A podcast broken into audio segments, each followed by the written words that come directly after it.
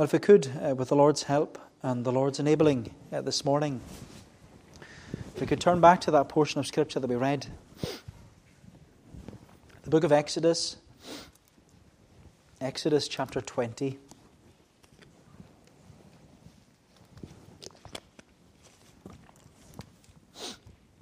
Exodus chapter 20, and we're just reading uh, the first two verses.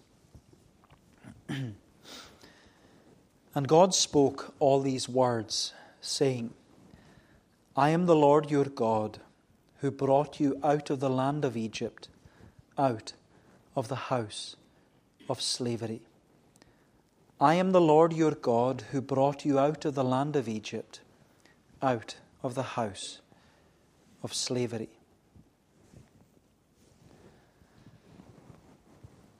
Everyone needs house rules. Everyone needs house rules. We certainly need house rules uh, living in the manse. Uh, because with three, or I should probably say four, with four boys living in the manse, it can sometimes get a little, little crazy and a bit chaotic uh, for Alison.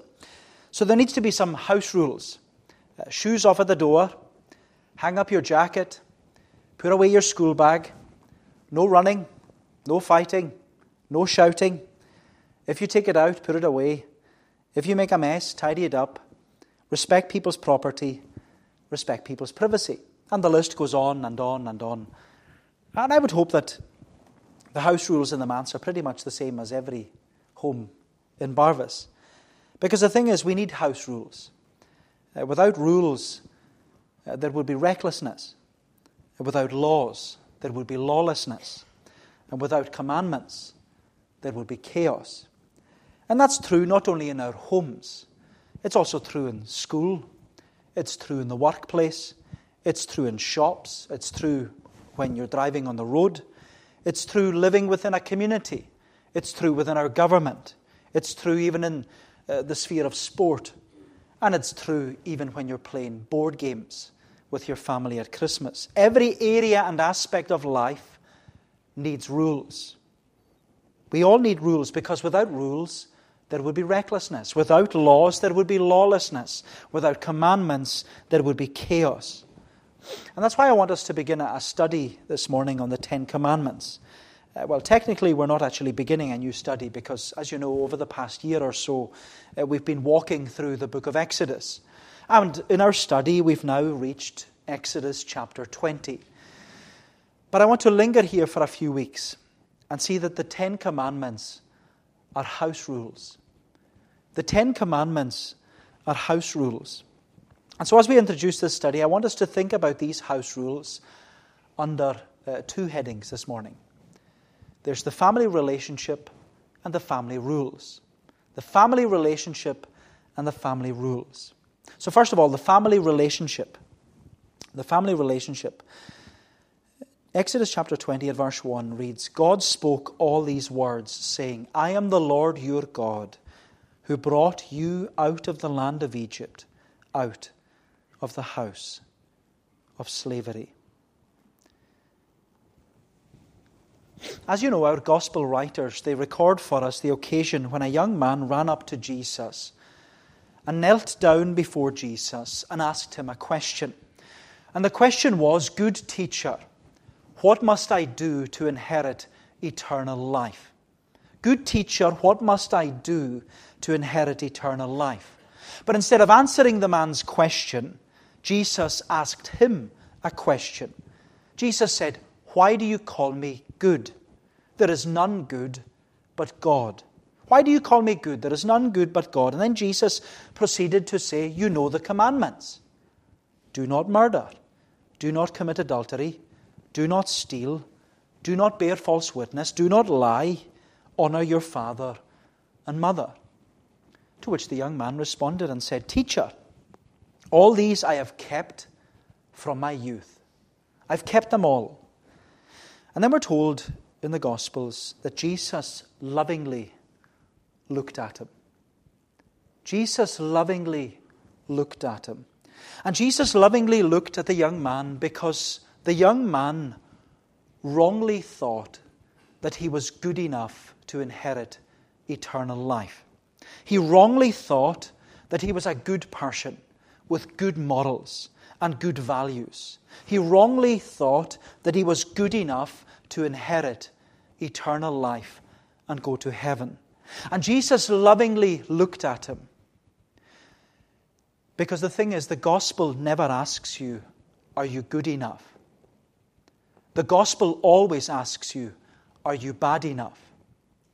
The gospel never asks you, Are you good enough? The gospel always asks you, Are you bad enough? The gospel will always ask you, Are you guilty enough? The gospel will ask you, Do you see yourself as a hell deserving sinner? Do you, do you see yourself as someone who needs Jesus as their Savior? And so, my friend, I want to ask you, Are you a good person? Are you a good person?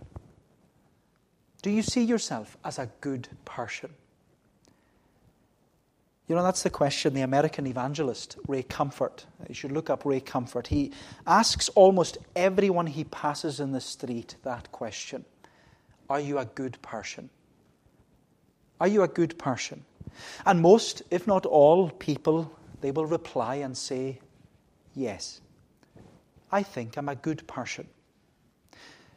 Ray Comfort then has a follow up question Have you ever told a lie? Just even a little one. And the person has to say, Well, yes. Well, that makes you a liar. Have you ever stolen anything? Even something small? Yes. That makes you a thief. Have you ever looked at someone lustfully? Yes the Bible says that you've committed adultery. Have you ever taken God's name in vain? Yes. That makes you a blasphemer. And the evangelist Ray Comfort, he then says, by your own admission, you are a lying, thieving, blaspheming adulterer. And that's only four out of the Ten Commandments. On the day of judgment, when you stand before God and give an account of your life, do you think you will be found guilty or not guilty? Guilty. Saved or lost? Lost. Heaven or hell? Hell. Then he follows up Do you still think you're a good person? To which everyone has to swallow hard and say, no, I'm not a good person. But he never leaves it there. And we should never leave it there. Because the glory of the gospel is that the gospel never asks you, Are you a good person? The gospel always asks you, Are you a bad person? Do you see yourself as bad enough? And the truth is, we are all bad enough. We're all bad enough. We're all sinners, as we were saying to the children. Therefore, the gospel says to us, You must come. And you must come all the way to Jesus Christ for salvation. You must come to Jesus Christ for salvation because our Bible tells us, our Bible tells us that the wages of sin is death. Not only physical death, but eternal death in hell. But the free gift of God this is the glory of the gospel. The free gift of God is eternal life through Jesus Christ our Lord. And you know, that's what these house rules, that's what these Ten Commandments are all about. The Ten Commandments are not about telling you how to be a good person with good values and good models for life. No, Jesus said there are none good, no, not one. Therefore, the purpose of the Ten Commandments is to assert and to affirm to each and every one of us that we're all sinners. We're all sinners in need of a Savior. My friend, the purpose of the Ten Commandments is to assert and to affirm to each and every one of us that we're all sinners in need of a Savior. That's why it's important for us to study the Ten Commandments. Because our Bible tells us, it says, by the law is the knowledge of sin. By the law is the knowledge of sin. So, by studying the Ten Commandments, by studying these house rules, we will realize that we break all of them. Now, I'm not pointing fingers at you.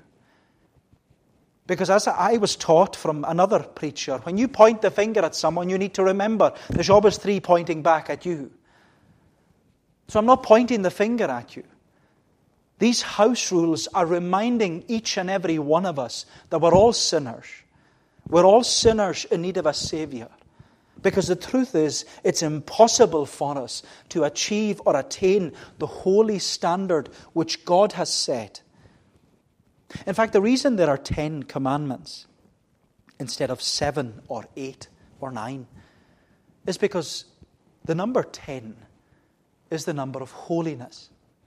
The number 10 is the number of holiness. Therefore, the Ten Commandments, they emphasize the holiness of God. They emphasize the holy standard which God has set for His creation to live by. But of course, we know it in our own heart. None of us are holy. None of us achieve or attain the holy standard which God has set. We've all sinned. We've all come short of the glory of God. We're all bad enough. And so, if we go back to the initial question of the young man, what must I do to inherit eternal life? The truth is, he couldn't do anything to inherit eternal life. He couldn't do anything to save himself because he would never be good enough. He would never be upright enough. He would never know enough. He would never be moral enough to inherit eternal life. Because, like you and I, my friend, he was a sinner in need of the Savior, Jesus Christ. He was a sinner in need of Jesus Christ as his Savior. Because it's only Jesus Christ, it's only Jesus, the Son of God, who lived that sinless life we cannot live. And he died the substitutionary death that we all deserve to die. My friend, these house rules, these Ten Commandments, they ought to remind us and reaffirm to us the simple fact we need Jesus Christ. We need Jesus Christ. Because it's only through faith in Jesus Christ that we can experience and enjoy a right relationship with God. And these house rules, they seek to show us that we need a right relationship with God. We need a family relationship with God. We need a family relationship with God. And you know, that's the family relationship we see here in the opening words of Exodus chapter 20, where the Lord, He reminds and reaffirms to the children of Israel who He is and what He has done for them. He says in verse 2 I am the Lord your God, who brought you out of the land of Egypt, out of the house of slavery. He reminds them who He is and what He has done for them. And verse 2 there, it's often described as the preface to the Ten Commandments. It's what introduces us to the Ten Commandments. It sets the scene for these house rules. And as our catechism teaches us, that because the Lord is our Creator, and our Redeemer, we are bound to keep all his commandments. In other words, these house rules, they seek to show us that we need to have a right relationship with God. We need a family relationship with God. We need to be part of God's family. Because that was certainly true of the Israelites. they were in a family relationship with God. Because in their relationship with God, they were regarded, we all know them as the children of Israel. They were the children of Israel. And of course, they were the children of Israel because they were, first of all, descendants of Jacob. The Lord had renamed Jacob Israel. And Israel, as you know, had 12 sons. And those 12 sons came to dwell in the land of Egypt. And over a period of 400 years, those 12 sons of Israel, they formed the 12 tribes of Israel. And by the time the Exodus took place, which we were looking at over the past year, by the time the Exodus took place, these 12 tribes consisted of nearly 3 million people. They were the size of a small nation, the nation of Israel. They were the children of Israel. And as the children of Israel, they were not only all related to one another, They were all rescued and redeemed from slavery and bondage in Egypt. I am the Lord your God who brought you out of the land of Egypt, out of the house of slavery. And you know, it was in that act of rescuing and redeeming the children of Israel that they were symbolically and spiritually brought into the family of God.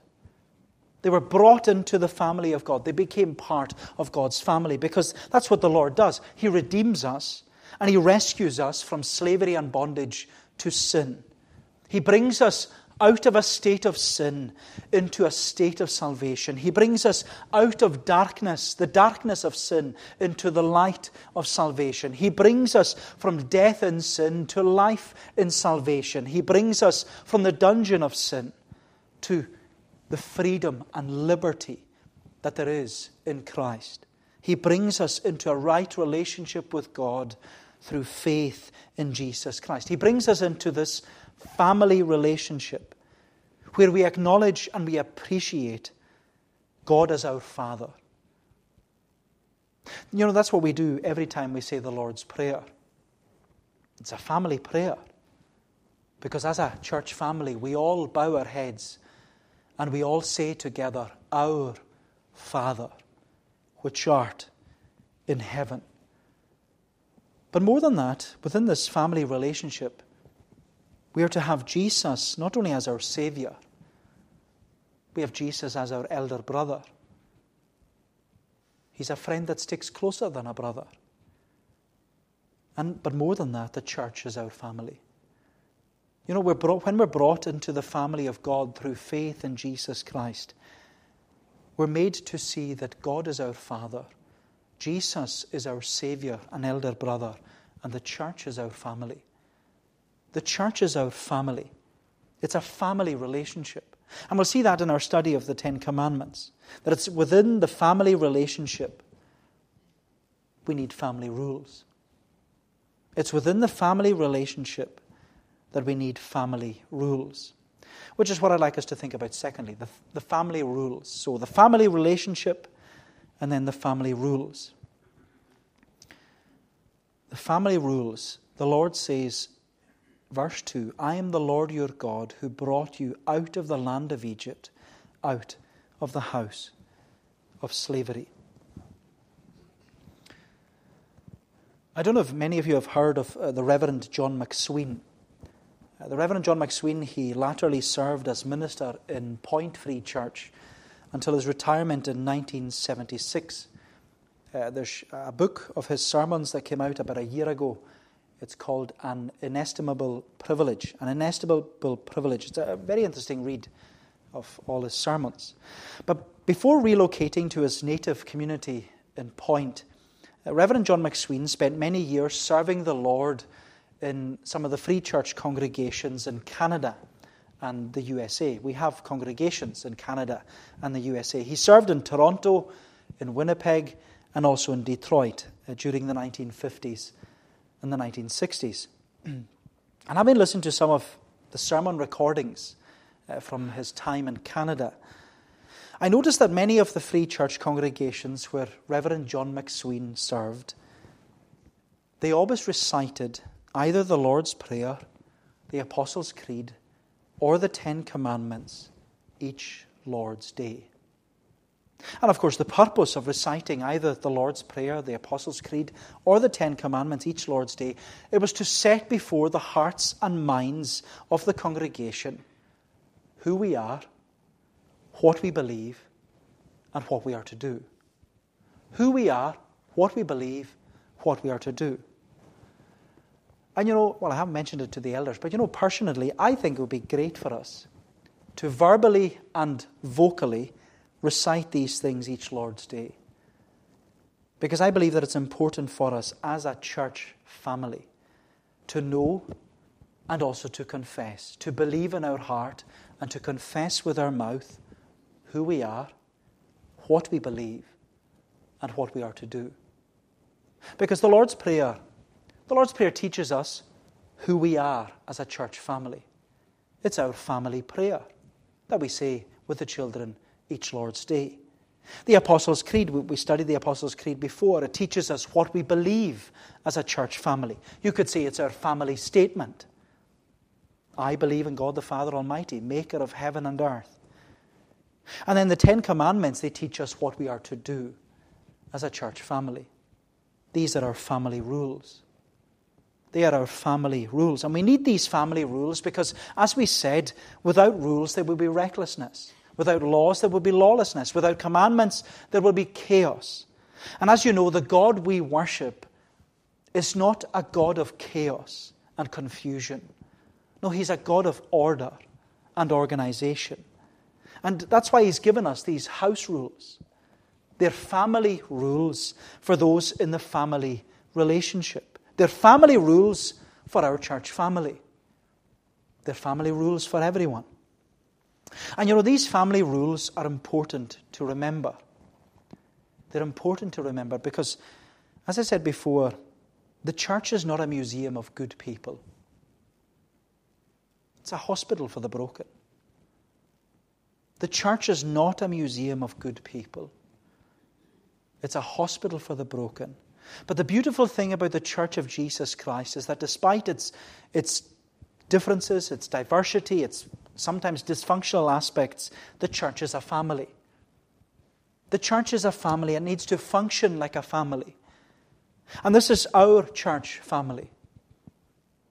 And these Ten Commandments are our family rules. This is our church family here in Barvas.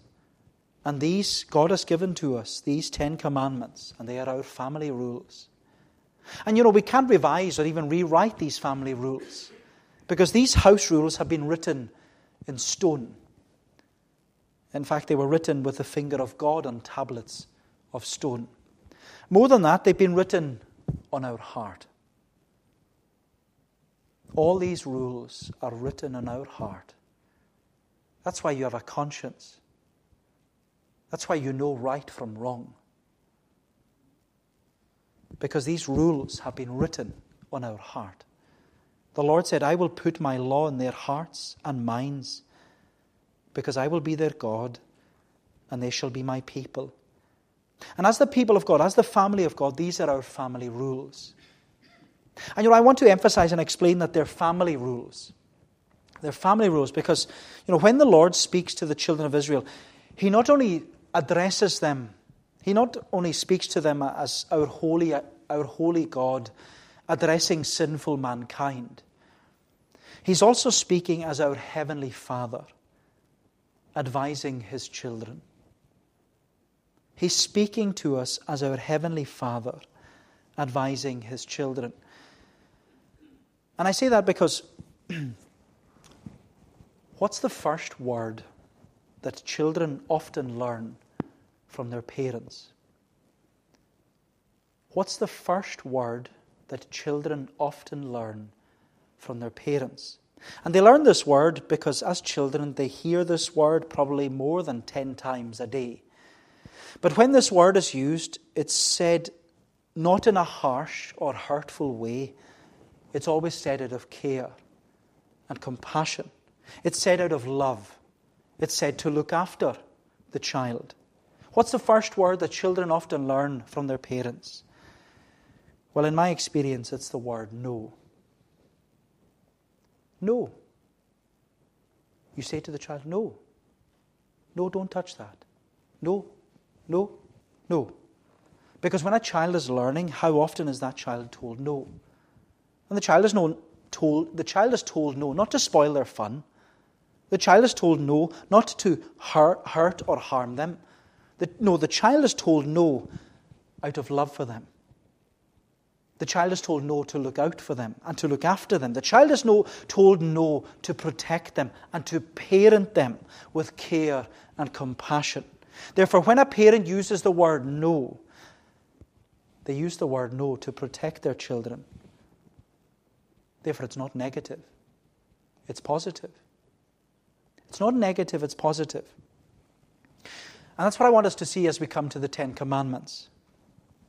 Because as we said, the Ten Commandments, they're house rules, they're family rules, they're given by our Heavenly Father who loves us, wants to look after us. He wants to protect us from hurt and harm. He wants to watch over us and take care of us.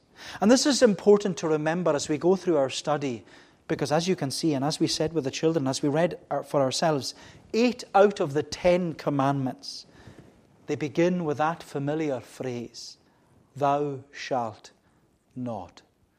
Thou shalt not. Thou shalt not. Eight out of the ten house rules are no.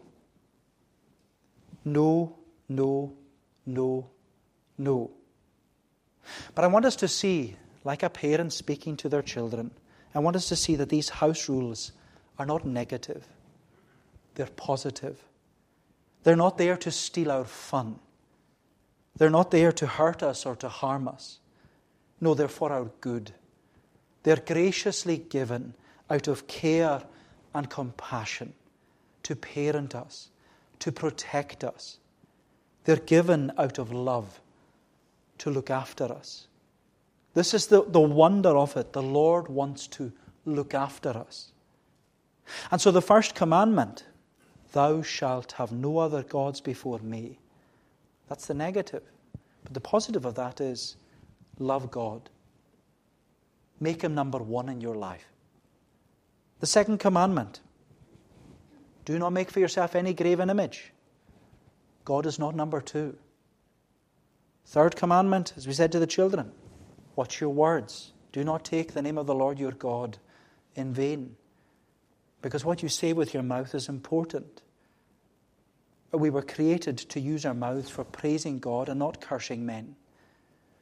Fourth commandment remember the Sabbath day, keep it holy. Why? It's a family day. It's a day for the church family.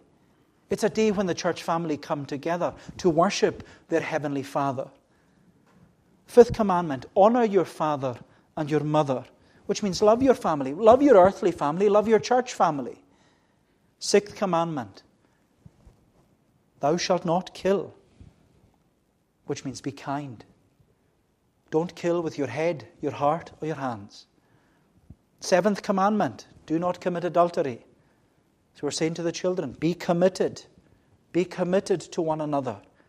Be committed in your head, your heart, and with your hands. The eighth commandment do not steal. Do not steal. Be honest. Be honest in your life. Be honest in your head, your heart, and your hands. Ninth commandment do not lie. Thou shalt not lie. Be truthful. Be someone who always speaks the truth. And when you speak the truth, speak it in love. Do not lie. Tenth commandment do not covet. Do not covet. Be content. Be content with such as you have, because it's all given to us from the Lord anyway. Be content. My friend, they're our house rules. These are our family rules for our, our church family, our family relationship. These are our house rules. And you know, as we conclude this morning, I hope that we can see that the Ten Commandments, these house rules, that they're, they're family rules, they're written by our Heavenly Father who loves us and wants to look after us. He wants to parent us, He wants to protect us from hurt and from harm. They're for our good. They might be no's, but every no in there is for our good, graciously given out of care and compassion and concern for us. These house rules, they're, they're not there to tell us how to be a good person with good values and good models for life. No, these house ru- rules are written because without rules, there would be recklessness. Without laws, there would be lawlessness. Without commandments, there will be chaos. More than that, these house rules are written to show us that we need to experience and enjoy a family relationship with God through faith in Jesus Christ. My friend, these house rules are written to show us, to show us very simply, we are all sinners and we are in need of a Savior. We are all sinners in need of this wonderful Savior, Jesus Christ.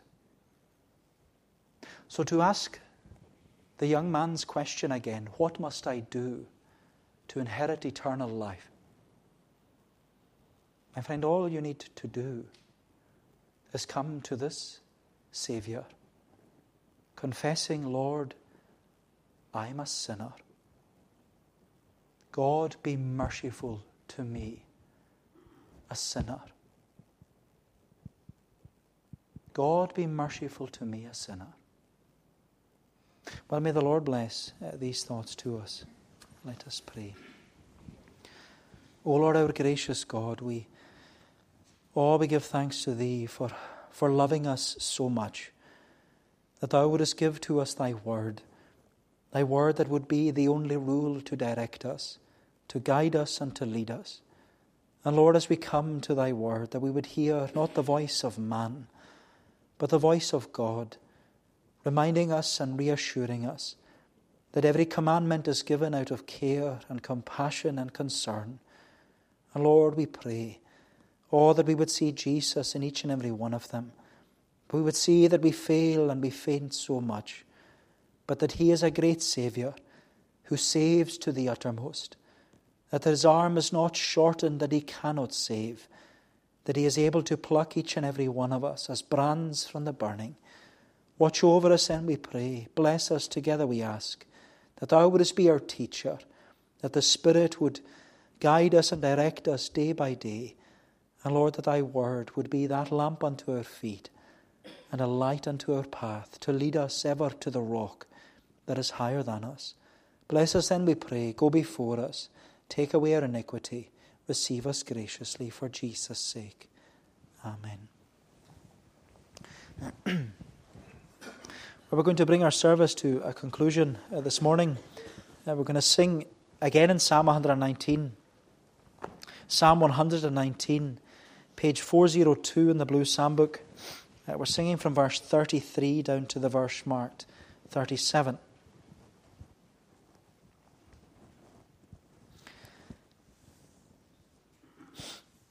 So we said this psalm emphasizes the importance of God's word in our life.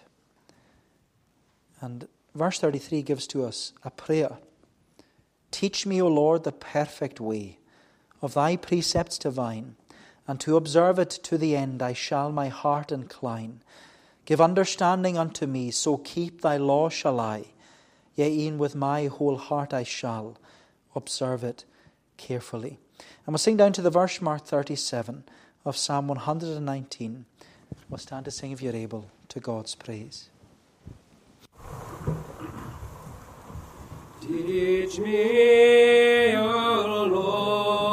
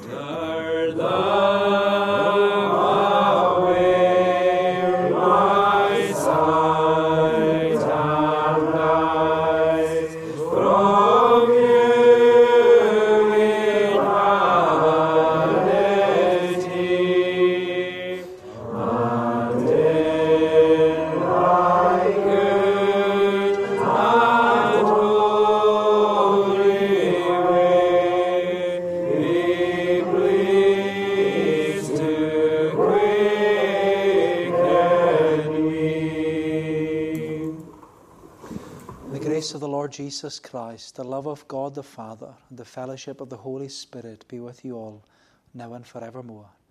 Amen.